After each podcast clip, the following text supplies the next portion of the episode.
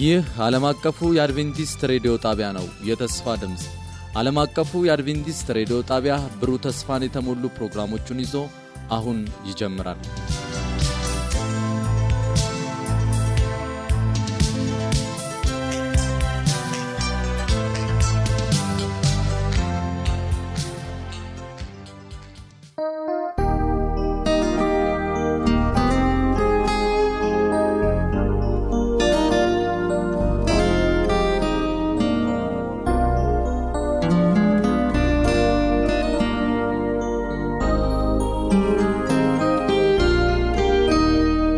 ከዓለም አቀፍ አድቬንቲስት ሬዲዮ ዘወትር በዚህ ሰዓት እየተዘጋጀ ወደ እናንተ የተወደዳችሁ አድማጮቻችን የምናደርሰው የተስፋ ድምፃችን ነው። እናንተም አድማጮቻችን በዚህ ሰዓት ምርጫችሁን የዓለም አቀፍ አድቬንቲስት ሬዲዮን ስላደረጋችሁ እጅግ በጣም እናመሰግናችኋለን። በሚኖረን ቆይታ ደግሞ መልካም የሆነ መንፈሳዊ በረከት እንደምታገኙ ተስፋ እናደርጋለን።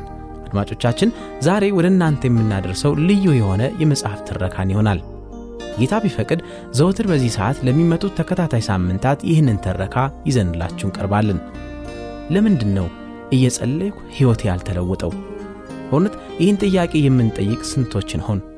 አዎ የብዙዎቻችን ጥያቄ ነው። የጸሎት ያለህ በሚል ርዕስ ፓስተር መልአክ አለማየሁ በየትኛውም የክርስቲያን ቤተ እምነት አጥር ሳይገድበው ተቀባይነት ስላለው የጌታችን የኢየሱስ ክርስቶስ አባታችን ሆይ ጸሎት በስፋት በዳሰሰበትና ከላይ ቀደም ብለን ላነሳነው ጥያቄ መጽሐፍ ቅዱሳዊ ምላሽ የሚሰጠውን መጽሐፍ ትረካ ክፍል አንድን ዛሬ ይዘንላችሁ እንቀርባለን። ትረካውን የሚያቀርብልን ወንድም ይደግ ተሰማ ይሆናል። መልካም የበረከት ጊዜ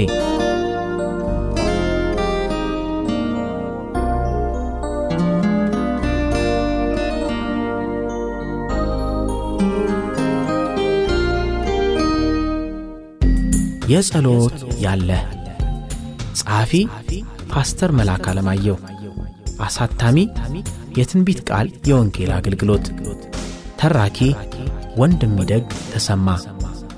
የጸሎት ያለ ክፍል አንድ።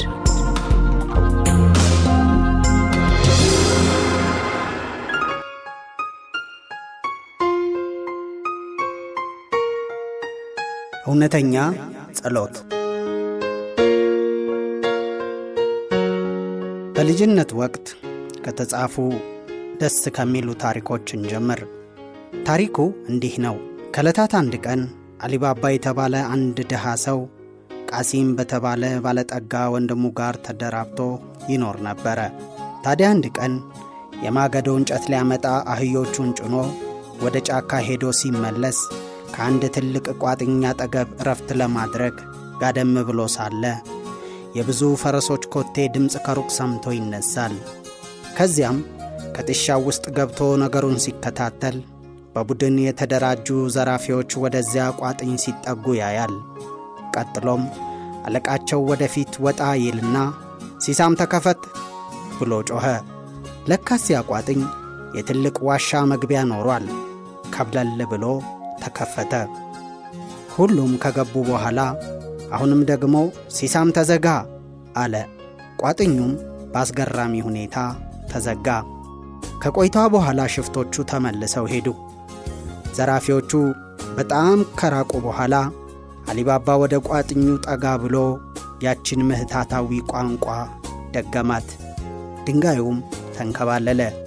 ወደ ውስጥም ሲገባ በጣም ብዙ ወርቅ ተከምሮ አገኘ። አህዮቹ የተጫኑበትን ጭነት አራግፎ የቻሉትን ያህል ወርቅ ከጫናቸው በኋላ ወደ ቤቱ ተመለሰ። ቤቱም ሲገባ ለሚስቱ ሁኔታውን በደንብ አድርጎ አጫወታት።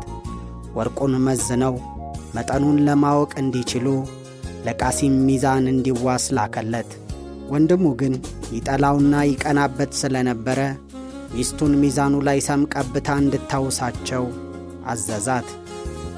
እና ሊባባ ወርቃቸውን ሲሰፍሩ አድረው ጠዋት ሚዛኑን ሲመልሱ ያ በስሱ የተቀባው ሰም የወርቅ ቅንጣት አጣብቆ አስቀርቶ ነበረ። ቃሲም ወርቁን ባየ ጊዜ እሳት ለብሶ ወደ አሊባባ በመሄድ ወርቁን ከየት እንዳገኘው እንዲነግረው አለበለዚያ እንደሚያስይዘው እየዛተ አስፈራራው። አሊባባም ሁኔታውን ሁሉ ዘርዝሮ ነገረው። ስስታም ወንድሙ ቃሲም የአገር አህያ ሰብስቦ ወደ ተጠራቀመው ቦታ አመራ። እዚያም እንደ ደረሰ በተነገረው መሠረት ሲሳም ተከፈት ሲል የዋሻው በር ተከፈተለት። በዚያው መንገድ መልሶ ዋሻውን ከዘጋ በኋላ ዘራፊዎች ሳይመጡበት ለመውጣት ወደ በሩ ሲጠጋ ያበሩ መክፈቻና መዝጊያ ምትሃታዊ ቃል ጠፋበት። ቢያወጣ ቢያወርድ ከማስተዋሉ ተሰወረበት። ተጨነቀ፣ ተጠበበ። የተለያዩ ሙከራዎችን አደረገ። ቃሲም ለመውጣት ሞክሮ አቅቶት ስለነበረ እዚያው እንዳለ ሽፍቶቹ ደርሰው ሰቀሉት ይላል ታሪኩ። ጸሎት ምህታታዊ ቋንቋ አይደለም። ብዙዎች ጸሎት ልክ ቋጥኙን እንዳንከባለለው ምትሃታዊ ቋንቋ የሰማይን መስኮት የምንከፍትበት አድርገው ያስቡታል። ከዚህም የተነሣ ብቻ ተንበርክከህ ዐይንህን ጨፍነህ የሆነ ነገር በል ይሆንልሃል የሚሉ አሉ። አንድ ሰሞን እንዲያው እንዲህ የሚል አባባልም ነበር። ሰይጣን መዝሙር አይፈራም፣ ሰይጣን ስብከት አይፈራም፣ ሰይጣን የሚፈራው ጸሎትን ነው። እኔ ግን ከዚህ ሐሳብ ጋር አልስማማም። ለዚህ ደግሞ መጽሐፍ ቅዱሳዊ ማስረጃ መስጠት ይቻላል። በሐዋርያት ሥራ ምዕራፍ 19 ላይ ጸሎት እንደ ሲሳም ተከፈት የሆነ ምትሃታዊ ቋንቋ ሰምቶ መድገም የመሰላቸውን የአስቄዋ ሰባት ወንድ ልጆች ታሪክ እንዲህ እናነባለን። እየዞሩ አጋንንትን ያስወጡ ከነበሩ አይሁዶች አንዳንዶች ጳውሎስ በሚሰብከው በኢየሱስ ስም እንድትወጡ አዛችኋለሁ እያሉ የጌታ የኢየሱስን ስም ርኩስ መናፍስት በያዛቸው ሰዎች ላይ ለመጥራት ሞከሩ። ጸሎት እንደ ሲሳም ተከፈት ምህታታዊ አሰራር ቢሆን ኖሮ ይህ ሙከራ በተሳካ ነበር። ሆኖም ግን ይህ ሙከራ የተደመደመው እንዲህ ባለ አሳዛኝ ፍጻሜ ነበር። ርኩሱ መንፈሱም ኢየሱስን አውቀዋለሁ፣ ጳውሎስንም አውቀዋለሁ፣ እናንተ ግን እነማን ናችሁ አላቸው። ከዚያም ርኩሱ መንፈስ ያደረበት ሰው ዘሎ የያዛቸውና በረታባቸው። እጅግም ስላየለባቸው ቤቱን ጥለው ራቁታቸውን ሸሹ።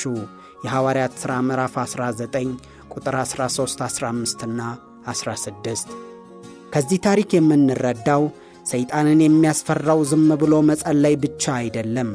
ሰይጣን መዝሙርና ስብከትን እንደማይፈራ ሁሉ ጸሎት ምንም በጅምላ አይፈራም። ሰይጣን የሚፈራው እውነተኛ መዝሙርን፣ እውነተኛ ስብከትንና እውነተኛ ጸሎትን ነው። ንጉሥ ኢዮሳፍጥ በወቅቱ የነበሩት ሦስት ኃያላን መንግሥታት ሞዓባውያን፣ አሞናውያንና ሚዳማውያን ግንባር ፈጥረው ሊወጉት በመጡ ጊዜ ፈራ። ነገር ግን እግዚአብሔር መልእክተኛ የተቀበለውን ትእዛዝ በመስማት በአምላክ ላይ በመደገፍ መዘምራኑን ከፊት አስቀድሞ ወጣ። ይህንንም ባደረገ ጊዜ እንዲህ ያለ ያሸበረቀ ድል ተመዘገበ። መዘመርና ማወደስ እንደጀመሩም እግዚአብሔር ይሁዳን በወረሩት በአሞን በሞዓብና በሴር ተራራ ሰዎች ላይ ድብቅ ጦር አመጣባቸው። እነርሱም ተሸነፉ። በእርግጥ መዝሙርን ሳይሆን እውነተኛ መዝሙርን ሰይጣን ይፈራል። ስብከትንም ቢሆን እውነተኛ ስብከት ከሆነ ሰይጣን ሊቋቋመው አይችልም። በማርቆስ ምዕራፍ አንድ ላይ ጌታችን ኢየሱስ ክርስቶስ የእግዚአብሔር ቃል እንደ ባለሥልጣን በሚያስተምርበት ጊዜ የተፈጸመው እንደሚከተለው ተመዝግቦልናል። ከዚያም ወደ ቅፍርናሆም ሄዱ። ኢየሱስም ወዲያው በሰንበት ቀን ወደ ምኵራብ ገብቶ ማስተማር ጀመረ። እንደ ጸሐፍት ሳይሆን እንደ ባለሥልጣን በማስተማሩ ሕዝቡ በትምህርቱ ተገረሙ። በዚያን ጊዜ በምኵራባቸው ውስጥ የነበረ እርኩስ መንፈስ ያደረበት አንድ ሰው እንዲህ በማለት ጮኸ። የናዝሬቱ ኢየሱስ ሆይ ከእኛ ምን ትሻለህን? ልታጠፋን መጣህን? አለው። ማርቆስ ወንጌል ምዕራፍ 1 ከቁጥር 21 እስከ 24። በአጠቃላይ መዝሙር ብቻ ሳይሆን እውነተኛ መዝሙር፣ ስብከት ብቻ ሳይሆን እውነተኛ ስብከት፣ እንዲሁም ጸሎት ብቻ ሳይሆን እውነተኛ ጸሎት በማለት እውነተኛ የሚለውን ገላጭ ቃል ከፊት ማስገባት ያስፈልጋል። እውነተኛ የሚመስሉ ነገር ግን እውነተኛ ያልሆኑ አስመሳይ ልምምዶችም ስላሉ ነው። አስመሳይ ጸሎቶች እውነትን እንጂ ሐሰትን መቁጠር እጅግ አስቸጋሪ ነው። ምክንያቱም እውነት አንድ ስትሆን ሐሰት ግን እያደር የሚበዛ ስለሆነ ነው። የተሳሳቱ የጸሎት አይነቶችም በሙላት መጥቀስ ባይቻልም ዋና ዋና ከሆኑት መካከል ሦስቱን ቀጥለን ባጭሩ ለማየት እንሞክር። አንደኛው የተለምዶ ጸሎት ሲሆን ሁለተኛው የግብዞች ጸሎት ነው። መጨረሻው ሦስተኛው ደግሞ የአሕዛብ ጸሎት ይባላል። የተለምዶ ጸሎትን ስናይ ብዙዎች ስለ ጸሎት ምንም የማያውቁ ሳይሆኑ ከልጅነታቸው ጀምሮ የለመዷትን ቃል የሚደግሙ ናቸው።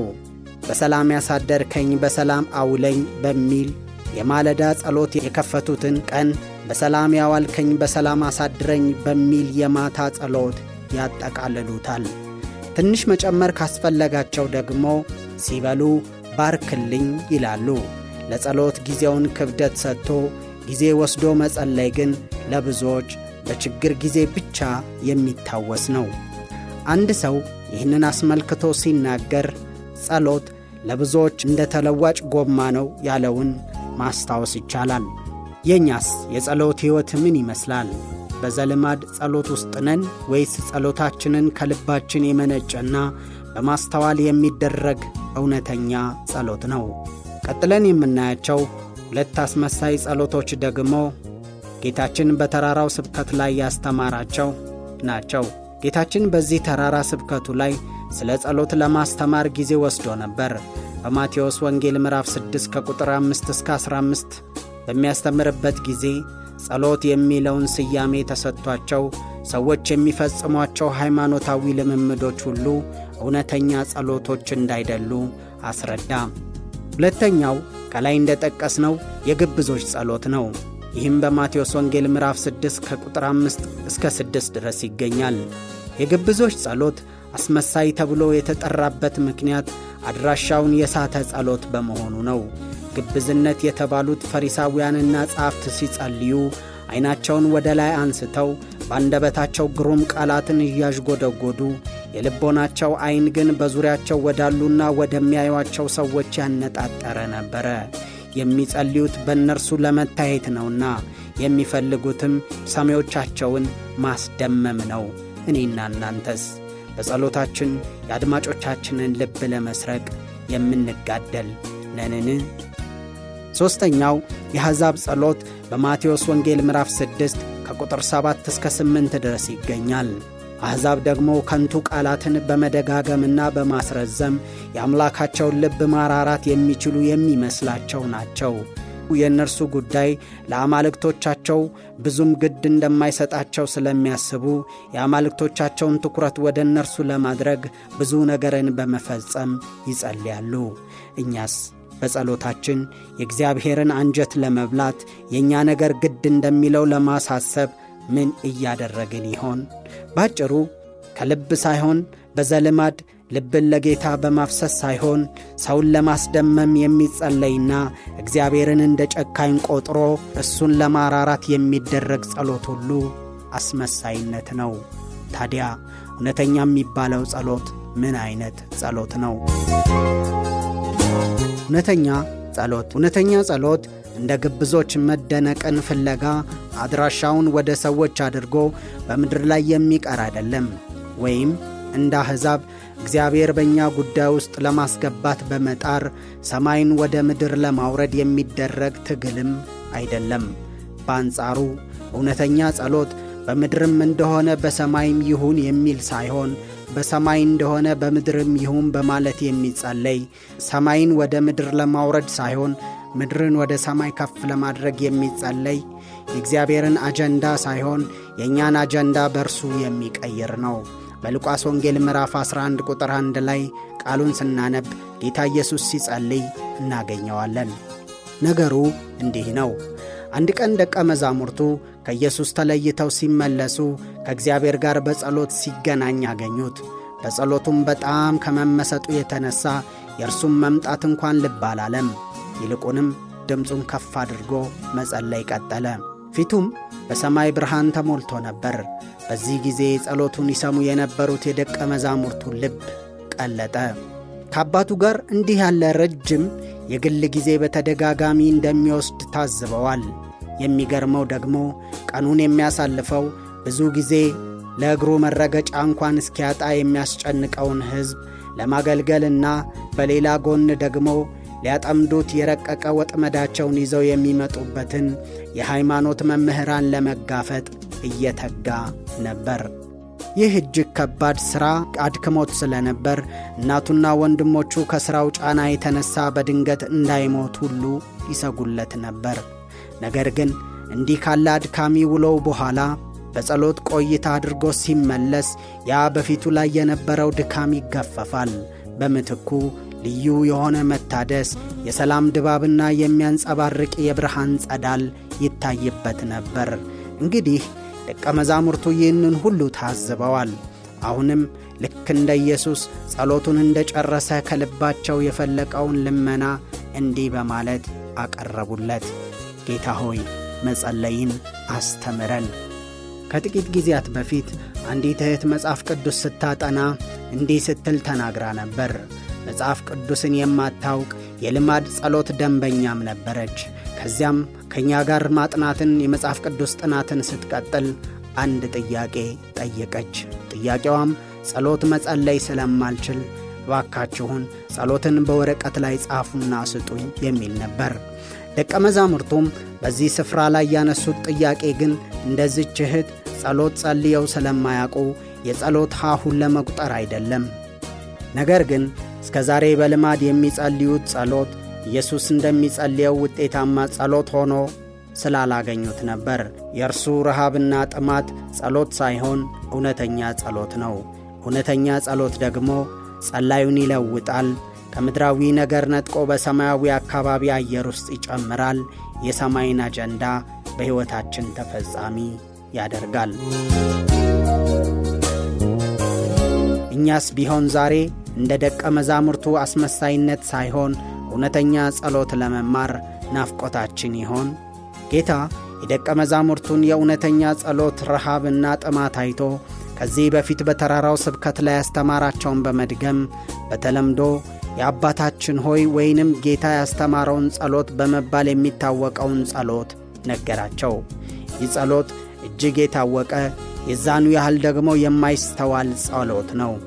ሕፃናት ልጆች እንኳን በቃላቸው ያውቁታል። ብዙዎችም አፋቸውን ፈተውበታል። የዛኑ ያህል ደግሞ ትርጉሙ ከብዙዎች የተሰወረ ነው። አንድ ፕሮግራም መሪ እንዲህ የሚል ወረቀት ለፕሮግራሙ አዘጋጆች አደረሰ። ሰባኪው ስብከቱን በጣም በማስረዘም ሰዓቱን ስለጨረሰው የመጨረሻውን ጸሎት አባታችን ሆይ እንዲሆን አድርግ። ይህ ጸሎት ግን ሰዓት ሲሄድብን ማካካሻ እንዲሆን የተሰጠ አልነበረም። ብዙ ጊዜ ይህንን ጸሎት ስንጸልይ በጣም የተለመደ ከመሆኑ የተነሳ የምንለውን አናስበውም። ይህንን የታዘበ አንድ ሰው አንድ ጥያቄ አዘጋጅቶ በፈተናው ላለው ሽልማት ሊሰጥ ቃል ገባ።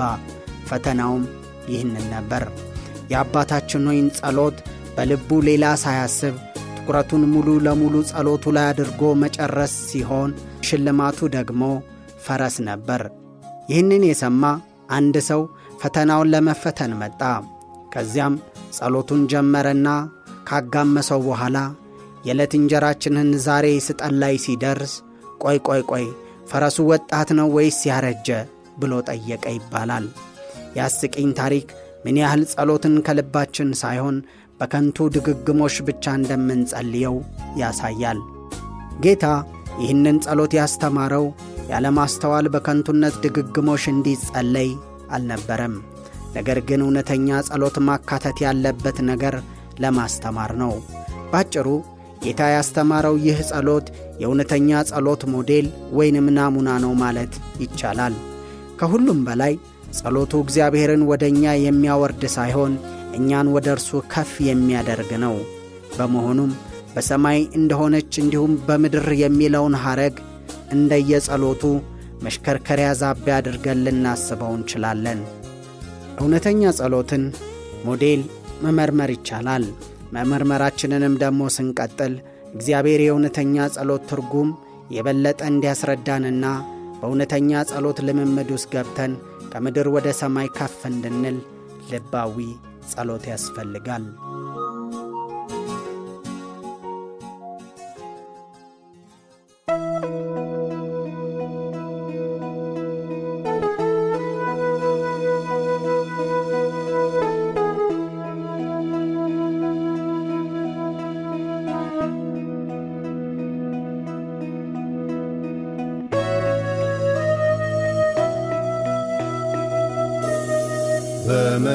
ቅጠሉ ስር ተንበርክኬ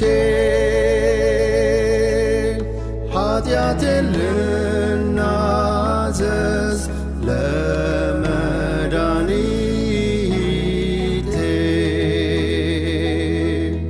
ክቡር ጌታዬን የኔን አጽናኝ ቅዱሱን ያ nefes Ya sazın kul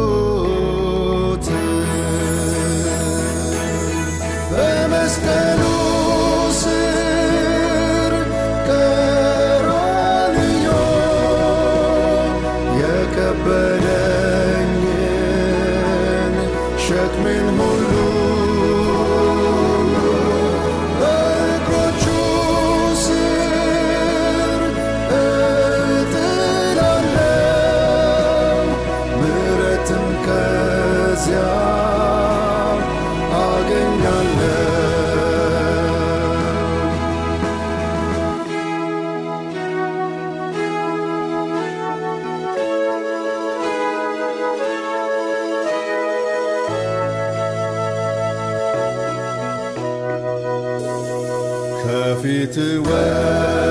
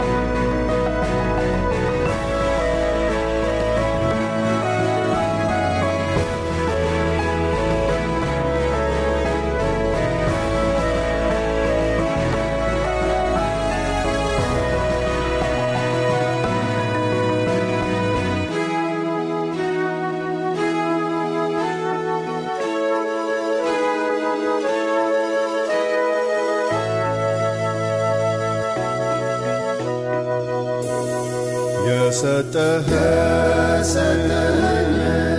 ያንን ተስፋ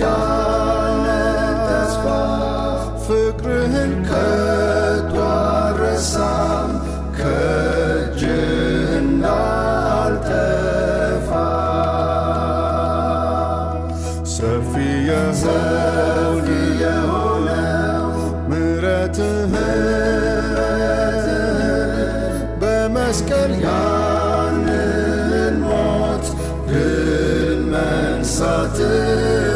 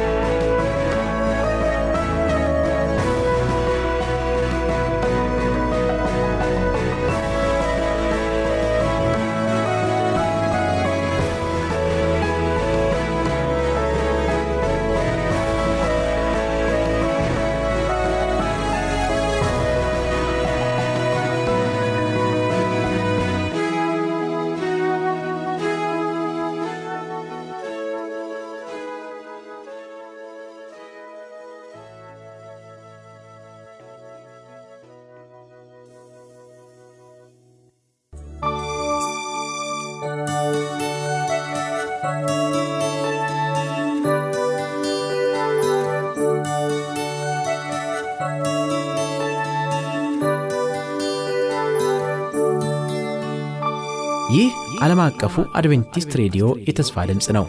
ዘውትር ማለዳ ከ12 ሰዓት 30 እስከ 1 ሰዓት ድረስ የሰማይ አምላክ ለሰው ዘር በሙሉ ያለውን መልካም ሐሳብና የፍቅር ቃል በተለያዩ ፕሮግራሞች በእግዚአብሔር ቃል ጥናት፣ በጤና፣ በወጣቶች፣ በምክረ ቤተሰብ፣ በመዝሙር፣ በጥያቄና መልስ፣ በድራማ፣ በትረካ፣ በምስክርነትና በሌሎችም እጅግ ግሩም በሆኑ አቀራረቦች ልዩ ልዩ ፕሮግራሞችን ይዞላችሁ ይቀርባል። የሚተላለፉ ፕሮግራሞቻችንን ከመረጃ መረባችን www awr org ወይም በፌስቡክ አድራሻችን AWR Amharic ላይ like በማድረግ በድጋሚ ማዳመጥና መከታተል እንደምትችሉ ስንገልጽ በደስታ ነው። እንዲሁም ለሚኖራችሁ ማንኛውም አስተያየት፣ ጥቆማና የመዝሙር ምርጫ በስልክ መስመራችን 0115511199 የውስጥ መስመር 242 ላይ ብትደውሉልን አሊያም በ0931670027 ላይ አጭር የጽሑፍ መልእክት ብታደርሱን ወይም በመልእክት ሳጥን ቁጥራችን ዓለም አቀፍ አድቬንቲስት ሬዲዮ የፖስታ ሳጥን ቁጥር 145 አዲስ አበባ ብላችሁ ብትልኩልን በደስታ እናስተናግዳችኋለን። ጻፉልን፣ ደውሉልን። ዓለም አቀፉ አድቬንቲስት ሬዲዮ የተስፋ ድምፅ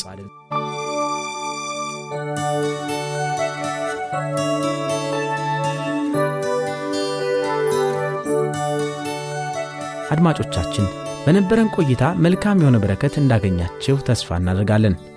የጸሎት ያለህ በሚል ርዕስ በፓስተር መልአክ አለማየሁ የተጻፈውን መጽሐፍ ትረካ ይደግ ተሰማ ነበር ያሰማን።